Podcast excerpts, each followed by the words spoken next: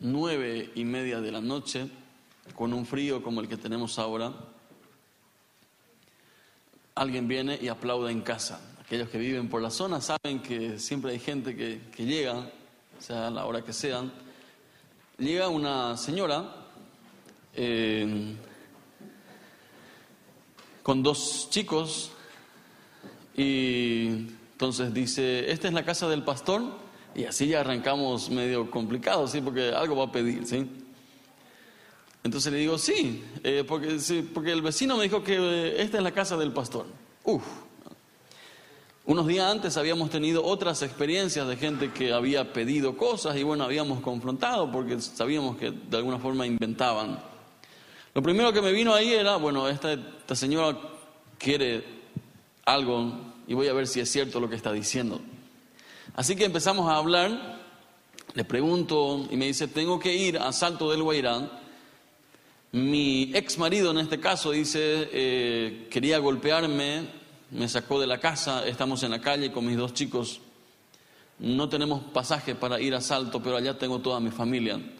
Y yo confío que usted como pastor me, me pueda ayudar. Bueno, suena duro, suena difícil, pero seguía yo sin creerle, ¿sí? Porque tenemos tantas experiencias de gente que inventa, ¿verdad? Entonces yo seguí con mis preguntas hasta que dije, bueno, si es cierto, va a aceptar mi oferta. dije, no te puedo dar dinero, pero te puedo comprar pasaje, porque el último que vino, cuando le ofrecí eso, me dijo, no, entonces no. Entonces le dije, entonces no necesitas. Pero esta señora, dije yo, con eso me voy a zafar, dije, puedo de la terminal llamar y comprarte un pasaje. Me dice, amén, aleluya, gloria a Dios. Yo dije, uh, acá es cierto esta historia y estoy en problemas. Dice, sabía que usted iba a poder darme o ayudarme como pastor. Dice, yo soy de la iglesia tal en Salto del Guairán y no me gusta estar en esta situación, pero necesito. Le dije, sí, no hay problema. Seguía con esa duda de que será cierto totalmente. Le dije, me voy a la terminal yo primero y, usted se adelanta, le doy para su pasaje ahora y me sigue. ¿Le parece? ¿Los chicos ya comieron? No. Me lo cenar y se van ellos me voy volando junto a mi esposa, le dije, tengo un problema, prepárate, vamos a ir a la terminal porque me acabo de comprometer para comprar un pasaje. Dale, vamos, a las nueve y media, entonces levantar, prepararse todo e irnos a la terminal. Cuando llegamos allá, compramos el pasaje a nombre de ella porque le pedí su cédula, o el número de su cédula. Cuando venía saliendo de la terminal, ella estaba llegando con los chicos y diciendo, aleluya Señor, gloria a Dios, porque hoy tú una vez más me has salvado. ¡Wow! Y ahí yo también dije, ay, wow, Señor, porque no me tomaron el pelo, ¿sí? Gracias, Señor. ¿Cómo amamos y damos aún en tiempos de pandemia? Hoy queremos ver este tema. ¿Cómo amamos y cómo seguimos dando aún en medio de la pandemia? Porque muchos cerraron su corazón, muchos cerraron, se cerraron a seguir ayudando, porque dicen, no, porque todo está difícil, porque todo está esto. Y si vamos a pensar en todas estas cosas, entonces eh, vamos a dejar de ayudar. Pero hoy queremos ver qué nos, dice, vamos a seguir con el texto de Colosense, qué nos puede ayudar el apóstol Pablo ya desde esa época, teniendo en mente lo que hemos escuchado acerca de la MCC, cómo ha sido un canal de bendición, cómo las iglesias han sido canales de bendición para muchas organizaciones. Queremos escuchar, queremos ver. Así que abran su Biblia conmigo en Colosenses capítulo 2. Quiero leer con ustedes Colosenses capítulo 2. Ahí en su casa pueden abrir su Biblia, pueden anotar. Dice el apóstol Pablo, quiero que sepan cuánta angustia he sufrido por ustedes y por la iglesia en la Odisea y por muchos otros creyentes que nunca me conocieron personalmente. Quiero que ellos cobren ánimo y estén bien unidos con fuertes lazos de amor Quiero que tengan la plena confianza de que entienden el misterioso plan de Dios, que es Cristo mismo. En Él están escondidos todos los tesoros de la sabiduría y el conocimiento. Les digo esto a ustedes para que nadie los engañe con argumentos ingeniosos. Pues si bien estoy lejos, mi corazón está con ustedes. Y me alegro de que viven como deben hacerlo y de que su fe en Cristo se mantiene firme. Por lo tanto, de la manera que recibieron a Cristo Jesús como Señor, ahora deben seguir sus pasos. Arraíguense profundamente en Él y edifiquen toda la vida sobre Él. Entonces la fe de ustedes se fortalecerá en la verdad que se les enseñó y rebosarán de gratitud. El apóstol Pablo sigue con la carta, ya hemos visto creo que tres semanas, eh, estamos hablando acerca del libro de Colosenses. Y hoy estamos en el, en el capítulo 2, el apóstol Pablo sigue enseñando, sigue corrigiendo y sobre todo sigue con la pauta de qué hacer con una iglesia que estaba dividida, que estaba discutiendo por asuntos, estaba teniendo un problema. Esta semana me estaban preguntando de vuelta, bueno, ¿y dónde estaba eh, este lugar que, que tanto están hablando ustedes? Entonces en el capítulo 2, el apóstol Pablo sigue con su enseñanza acerca de, que no solamente en palabras, sino también se tiene que ver en lo vivencial, ahí en el día a día, en el cotidiano vivir. Y me gusta la frase con, con lo que él empieza. Imagínate tú recibir una carta hoy en día con esta frase. Querido, quiero que sepas cuánta angustia me estás causando.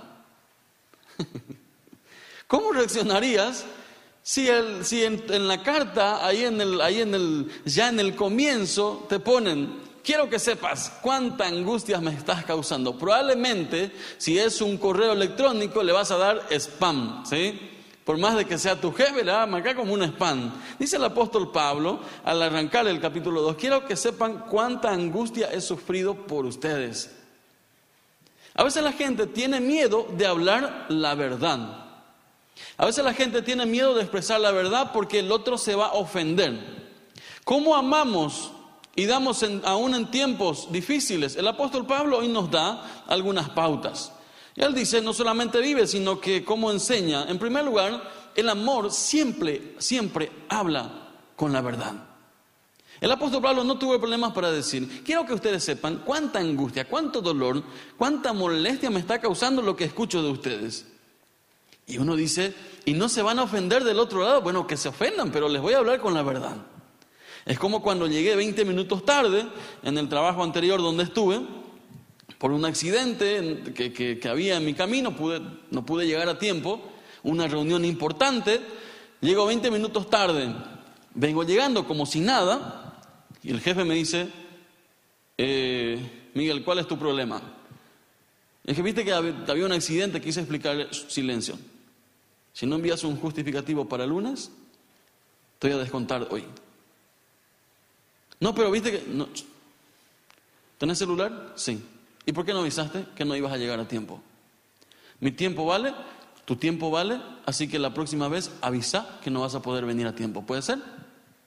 Mi cara rojo, verde, azul, no sé cómo estaba de color. No le bendije en ese momento, no me salía ninguna bendición. Pero a la larga empecé a agradecer. ¿Por qué? Porque me habló con la verdad. Imagínate si me hubiese dicho, no, no hay ningún problema. Cuando puedas nomás, así como, no sé, no hay problema. Claro que había un problema. Confrontó. Y yo sé que lo hizo con amor, porque eh, después enseguida me dijo, mira, porque te aprecio, te digo esto. A la larga me vas a agradecer. Y muy a la larga le agradecí, porque ese día no le agradecí. Porque delante de otros me bajó la caña así. El amor siempre habla con la verdad. En segundo lugar, el amor no tiene distancia. El apóstol Pablo dice, este gran amor que tengo por ustedes, inclusive por aquellos que no me vieron. Y ya en el capítulo 1, él se refiere a una iglesia que él no le había visto. Mucho de la gente hoy en día se queja de que no puede ver a su ser querido. Y una de las frases, si ustedes ponen en Google, eh, una de las frases más buscadas es cuando termine la cuarentena famoso. Cuando termine la cuarentena te voy a visitar. Mentiroso, ya terminó la cuarentena y siguen sin visitarme. Cuando termine la cuarentena comeremos el asado. Eh, asado, nada, hace rato terminó la cuarentena, ¿sí? Cuando termine la cuarentena jugaremos fútbol. No sé, parece que yo, yo traigo la pelota de kinder si quieren, pero no hay fútbol. El amor no tiene distancia. Para algunos sí o sí tiene que haber cercanía. Es como que le cuesta mucho amar si no están cerca, si es que no le ve a la otra persona. Imagínate si algo así hubiesen pensado los hermanos hace 100 años atrás. No, yo no le conozco a la gente de Ucrania. ¿Para qué le voy a ayudar a esa gente? No le, no le veo. Pero no, hubo motivo en su corazón, no, no le conocemos personalmente, pero les amamos sin conocer. Y hoy en día capaz muchos de ustedes no conocen a otras personas que están apoyando, pero eso no impide amar a los que están lejos. O sea, el amor no tiene distancia, no tengo que estar cerca de alguien físicamente para poder amarle. No tengo que estar enfrente de alguien para poder amar o para demostrar amor. Tercer lugar, dar algo a alguien es una señal de amor. El apóstol Pablo no solamente se refiere a ese espacio y, con decir la verdad, sino que él dice, ustedes han sido generosos, o sea, van a ser generosos y siguen así de firmes, van a rebosar de generosidad. De alguna forma, el desafío del apóstol dice, eh, eh, la señal de que estamos dando algo, esto es una señal de amor. Para muchos es el tiempo, por ejemplo, dar tiempo a alguien. Para mí, una señal máximo de amor es cuando me siento delante de alguien y baja su celular para hablar conmigo. ¿A ti no te gusta? ¿También lo mismo? No sé si yo estoy muy desfasado, pero me encanta cuando una persona está frente mío y vamos a hablar de un tema y baja su celular para regalarme su tiempo. Porque de alguna forma es tan molestoso que mientras te habla está...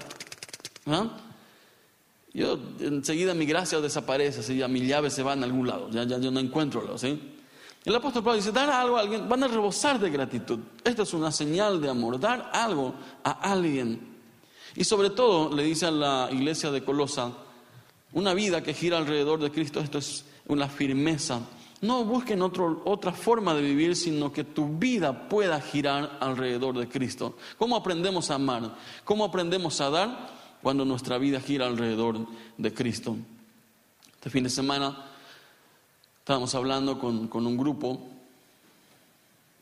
y en un momento dado estuvimos hablando acerca de, de cómo nuestra vida puede girar alrededor de Cristo y hablar con la verdad, dar algo y sobre todo cómo mantenernos firmes en este mundo. Y una persona me eh, sacó a luz, me dijo, pastor, ¿cómo si en mi sociedad, si en mi ciudad, la gran mayoría de la gente vende su voto, ¿cómo yo puedo marcar la diferencia si a mí también me ofrecen? ¿Conocen esto? ¿Esta práctica? y digo, y digo lastimosamente, eh, parece que no se entendió, esta parte de que si mi vida gira alrededor de Cristo tengo que parecerme a Él. Y que la próxima vez que vengan, díganle que no, que no pueden participar en esto, porque eso es, una coima, eso es una corrupción. ¿Con qué autoridad vas a eh, denunciar después si tú mismo estás pagándole a alguien para que vote por, por una persona?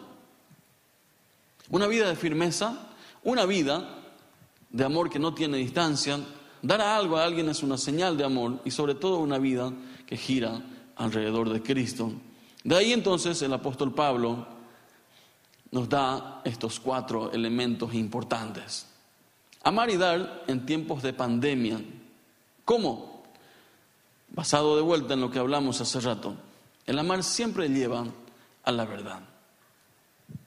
Cierto día, un muchacho preguntó, Pastor, ¿cómo puedo hacer para amar a mi padre, a quien le he visto maltratar a mi mamá. Y en casa nosotros hacemos de tal forma que nunca pasó nada. Dice, yo no puedo superar esa faceta porque le he visto a él maltratar a mi mamá y no puedo superar esa parte. Dice, pero lo que más, lo que más me duele es que en casa hacemos como si nada hubiese ocurrido en todos estos años. Dice, ¿cómo yo puedo amar a una persona que no tiene la cara como para decir yo fallé? ¿Cómo puedo hacerlo? Entonces le desafiamos, estuvimos hablando, dice, yo no puedo amar hasta que no, no hablen, hasta que no lo saquen, ahí, así como tienen. El apóstol Pablo dice, el amor siempre desafía, el amor siempre lleva hacia la verdad. Dice, se van a recordar hace un tiempo atrás, cuando vino Botfai con su exposición, él siempre colocó los tres elementos esenciales. ¿Cómo era? El amor, la verdad y la gracia, ¿sí? Para hablar con alguien. Decía, tenemos que usar estos tres para poder hablar, para poder confrontar y sobre todo para poder crecer en nuestras relaciones. En segundo lugar, eh, el apóstol Pablo entonces nos muestra que el amar no implica necesariamente una cercanía. En tercer lugar, que el amar es, se trata de mantenernos firme en nuestra fe. Muchos van y vienen, muchos no, no crecen y muchos se quedan en la deriva porque simplemente no se mantienen firmes. Cuando una vez le pregunté a un hermano de Filadelfia, un, hermano ya de 80 y algo de años, eh, le pregunté cierto día eh, que nos quedamos en su casa, ¿cómo hicieron ustedes en aquel tiempo, al comienzo, cuando todo acá era un desierto? Porque, no sé, hoy en día da gusto estar en Filadelfia, pero yo ni me quiero imaginar hace 80 años atrás. No sé, no, no, no, no, no, no me quiero imaginar cómo estaban, o sea, todo en ese, en ese lugar. Y él me miró y se rió. Y con el español, eh, con el apenas de español que tenía, me miró a los ojos y me dice, eres muy joven para entenderlo. Y me dolió porque dije, explícame algo más, porque mira, ¿qué, ¿qué significa esto? Y me dice, es que la generación tuya piensa que todo viene fácil. Pero en mi época nosotros sabíamos que las cosas no venían gratis, que uno tendría que sudar. Uno quería una novia, tenía que sudar. Uno quería una esposa, tenía que trabajar. Uno quería un tractor, tenía que trabajar. Uno quería ir a Asunción, no sé, tenía que hacer dedo, no sé cómo hacían, pero dice, pero en tu generación piensan ustedes ustedes piensan que todo es fácil. Algo así me dijo. Es un amigo, así que no se va a ofender. Y yo le miré y dije, wow, eso, eso tengo que volver a enseñar a otra gente, de que esa firmeza es parte de amar a uno mismo y de amar a otros. Y, miré, y estaba con su esposa, años y años de casado, recién festejaron sus 50 años de, de boda. Y ya ni, ya ni le pregunté cómo se mantuvieron 50 años, porque probablemente me iba a dar otro cañazo así, así que dije, no, este ya no le pregunto. Simplemente me miró como que atrévete a hacer otra pregunta. El amor se trata de mantenerse firme. Dice también que dar es la mejor forma de amar. Me encantan las historias de los menonitas, disfruto de los libros, de cada historia porque uno ve que una y otra vez siempre la característica principal del amor siempre fue el dar a otros. Cuando una vez eh, un, amigo mío me dijo, y sí, los menonitas tienen, porque ellos son ayudados por el extranjero. Y yo le dije, ¿en qué termo vos vivís? ¿Cómo que somos, cómo, que ayudados por, por el extranjero? Y dice, sí, porque le viene todo gratis, por eso tienen lo que tienen.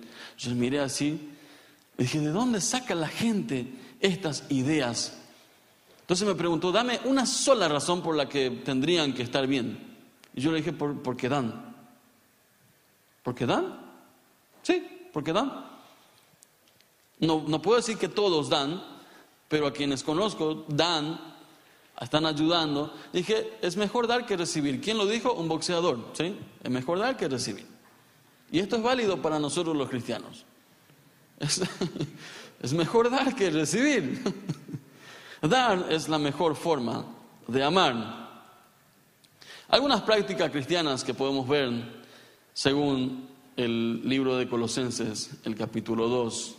¿Cómo podemos llevar en el día a día, cómo podemos traer al día de hoy el amor y verdad, el amor y la cercanía, el amor y la firmeza ¿Y cómo podemos hoy traer esto de dar como una muestra de amor? Y voy a, ir a una figura, capaz alguno de ustedes no conoce eh, esta figura, capaz muchos de ustedes sí. ¿Dónde está este monumento? En la entrada de Filadelfia está este monumento, aquellos que están en su casa y quieren conocer a través de Google, entren ahí, monumento en la entrada de Filadelfia.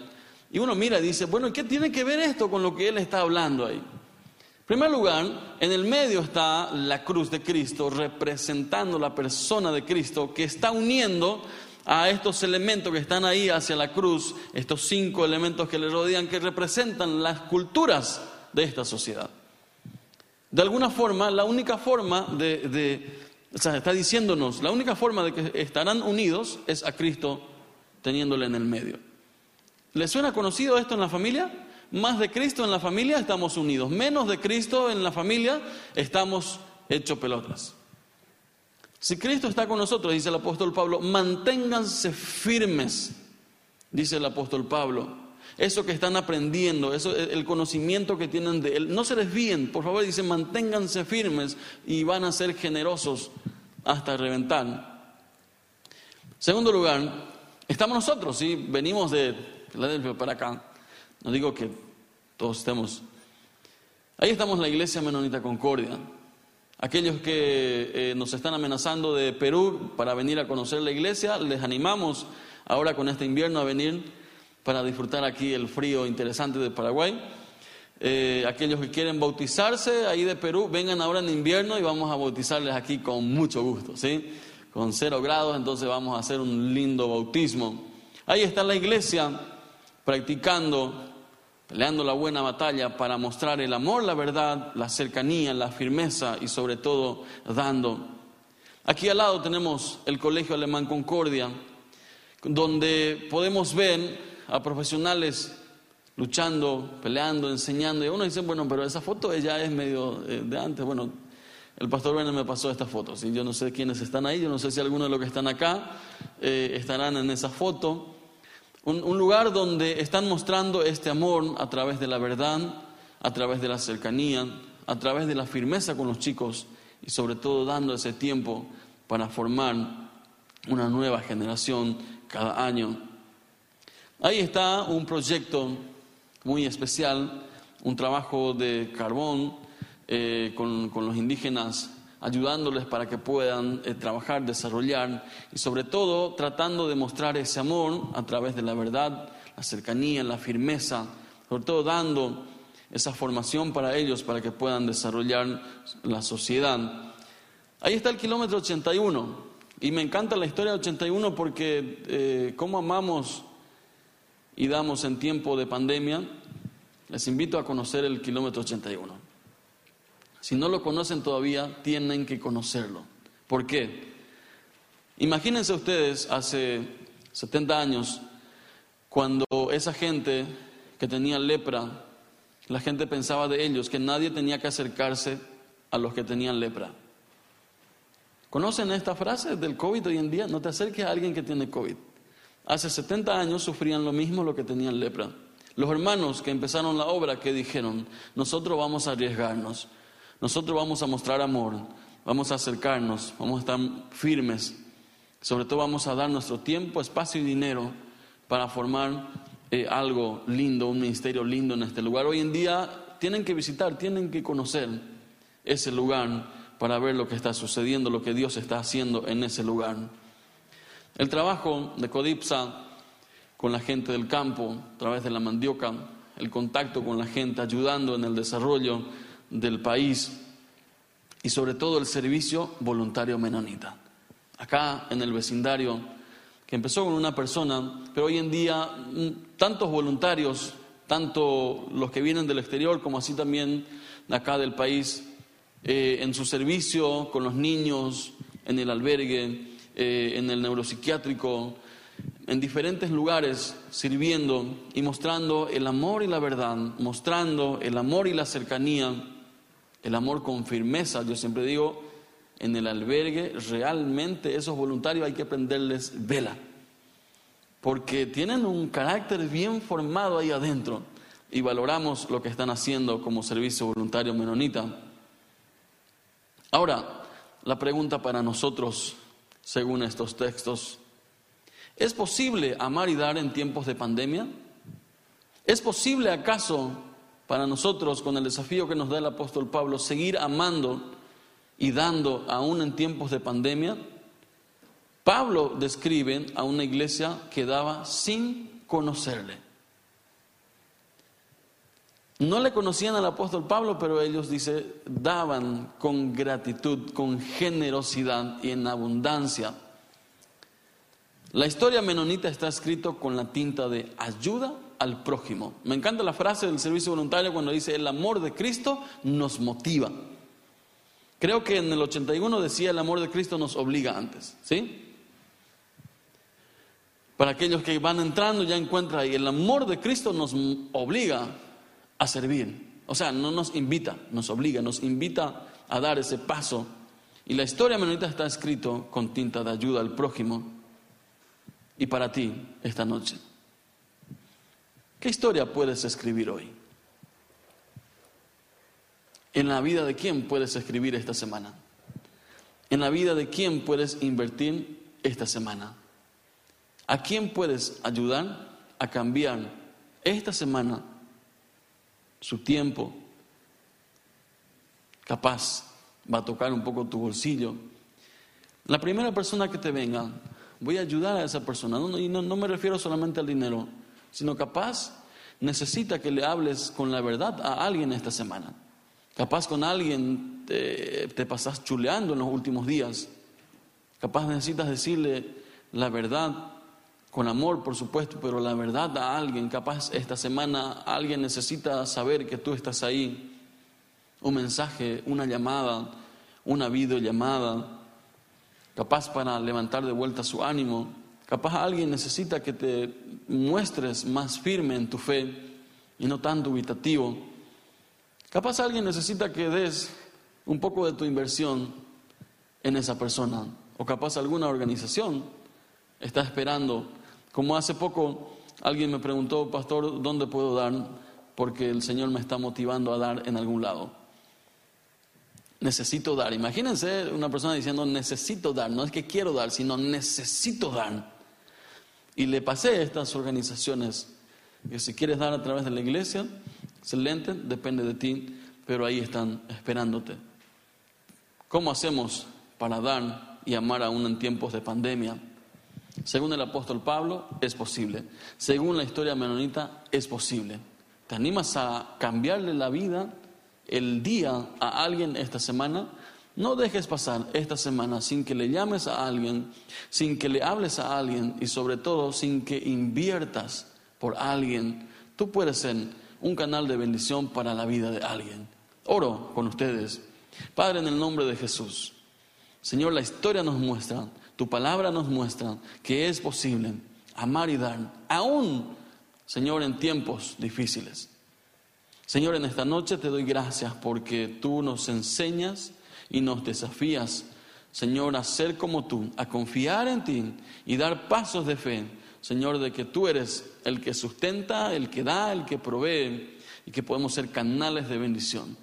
Bendecimos tu nombre, bendecimos la historia de la iglesia, bendecimos, Señor, la historia menonita y sobre todo lo que tú has hecho en y a través de nosotros. En el nombre de Jesús, alabamos tu nombre. Bendigo, Señor, esta semana, la semana de cada uno de los que están presentes aquí, como aquellos que están en sus hogares. Señor, que ese amor fluya en sus corazones, ese amor fluya en sus mentes y sobre todo puedan estar dispuestos a dar a otros. En el nombre de Jesús. Amén. Y amén. Amén. Muchas bendiciones eh, para cada uno. Que el Señor te bendiga tanto, tanto lo que estamos aquí como aquello que nos ven. Para aquellos casados, les bendigo con lo siguiente. Haya tanta paz en tu casa, pero tanta paz, que esta semana ni una sola vez, ni la esposa ni el marido se plagueen. ¿sí? No haya ningún plagueo, nada. Es más, hasta te llamo otra vez con cariño si es que no te está llamando, ¿sí? De tan, tanta paz que se va a respirar en tu casa, aquellos que, que nos ven y dicen, pastor, esto me hace falta. Entonces, que tengas una bendecida semana en tu familia, con tus hijos, en tu trabajo, que el frío eh, no te asuste, sigue disfrutando porque estamos arrancando recién con el frío. Así que eh, muchas bendiciones para esta semana. Muy buenas noches.